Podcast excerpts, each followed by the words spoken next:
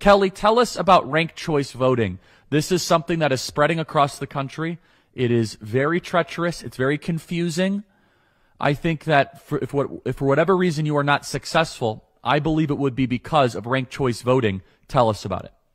Well, undercover videos exposed by Project Veritas show us that Murkowski's campaign staff colluded together to deceive Alaskans in order to implement ranked choice voting. As they said in the video, they said, Isn't this a desecration of democracy in order to rig the election system in your favor in a bid to try and preserve your Senate seat? She would already have lost the election. She would have lost the primary. And even now, she's trailing me by nine or 10 points in this general election her only chance at possibly preserving her 41 year Murkowski monarchy, where they've handed down this Senate seat like a birthright. Her dad literally appointed her to his vacant Senate seat, is by this ranked choice system. So what happened is all of the candidates, there were 19 of us, regardless of party, we were all in the primary together.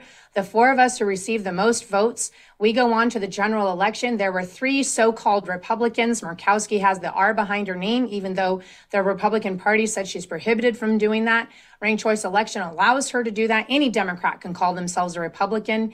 And the fourth Republican has since suspended his campaign and thrown his weight behind me, as have a Democrat that was down ballot. He did the same. He said, We're not getting any results from Lisa Murkowski. So functionally, there's now three of us me, Murkowski, and a Democrat who got only 6% of the vote in the primary. You can see where the Democrat votes are going. When that Democrat falls off in the ranked choice voting, what happens is everyone gets to go in, they get to pick their first candidate. If your first candidate gets eliminated, like the Democrat will, your second choice candidate gets your backup votes. And that's where the race then becomes a real nail biter, as Kimberly Strassel said. And we either become 50 50 or 53 47, depending on the most recent polls. That's where it becomes a nail biter. But you're